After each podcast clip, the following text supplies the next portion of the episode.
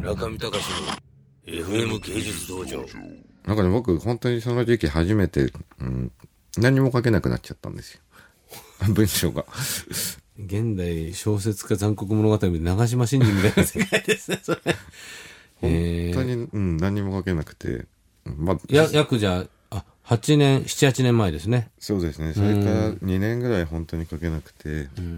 あ、その間ライターの仕事はなさったんですか？そうですね。だから逆にやっぱ小説書けないから、ライターはやっぱりやんなきゃいけない。あ、じゃあ、ライトノベルで成功して、結構、そうですね。結構お金稼いで、それでベンチャーも立ち上げて、ベンチャー立ち上げたのは先ですね。ベンチャー立ち上げて、ライトノベルになって、え結構順風満帆だったのを、自分でなんかこう、自分自身を嘲笑うかのように、そう言うとかっこいいですけどね。どれも、どれも儲かってないですよ。あ、そう、でもかかっこいいじゃないですか、ずっと。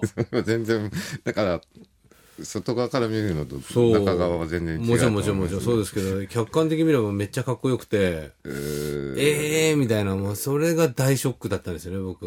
だからなんかこう、一般的な、あの、アニメ残酷物語っていうのは全然嘘だっていうのがいやいやいや、本当でしょ？本当でしょ？それは本当でしょ？そうですか？ええ全然、ここれを。だってアアート業界にそんな人いないよ。だって、そこまで朝、昼から、だって酒を買う金もないもん、僕ら。まあ、俺も村上さんと会って、こう、仕事するようになって、もう本当に仕事してるなとは思いますけど。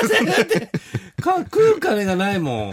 まあでもそれはそう、い置いといて、ええそういうまさにこう人生、まあ本当に、ちょっと昔の小説家みたいですよね。いやいや、もう本当に、本当になんかあのね、書けないとかうね、ん。偉そうなこと言って、それで、あの、今回、神歌がええ勝負でやると。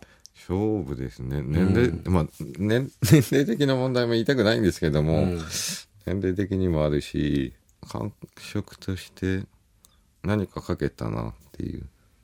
すごく正直なこと言えば、その書けなかった時期とかいろいろあって、僕、やっぱりなんかこう、これまでの小説って、どっかで、まあみんなそうなんでしょうけど、自分に向かって書いてた部分があったんですよね。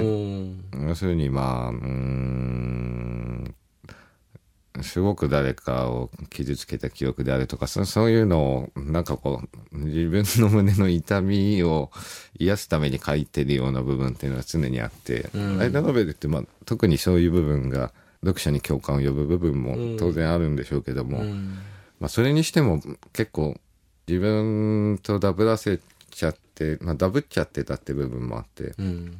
ただまあいい加減そういう書き方じゃなくこう自分の外側を書く要するにまあ自分以外の世界をしっかり書きたいなと思ったのがあるんですよね。うん。外側に向けて書いたうんものすごくもしかしたら初めての小説かもしれないという部分はありますね。うん。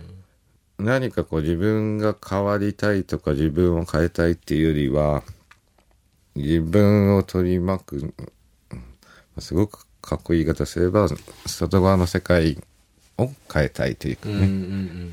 そういう形の意識を持って書いた、うんものすごく強い意識をそういうふうに持てたのは今回が初めてじゃないかなと。うん。それを大人になったというのか何なのか分かんないですけどもただ年齢とともにだからその自分の傷とか自分の物語に没頭してそれだけで書けるような感じでもなくなってきてるしうん。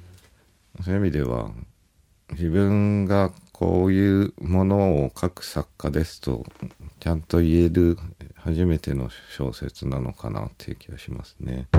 中見隆の FM 芸術道場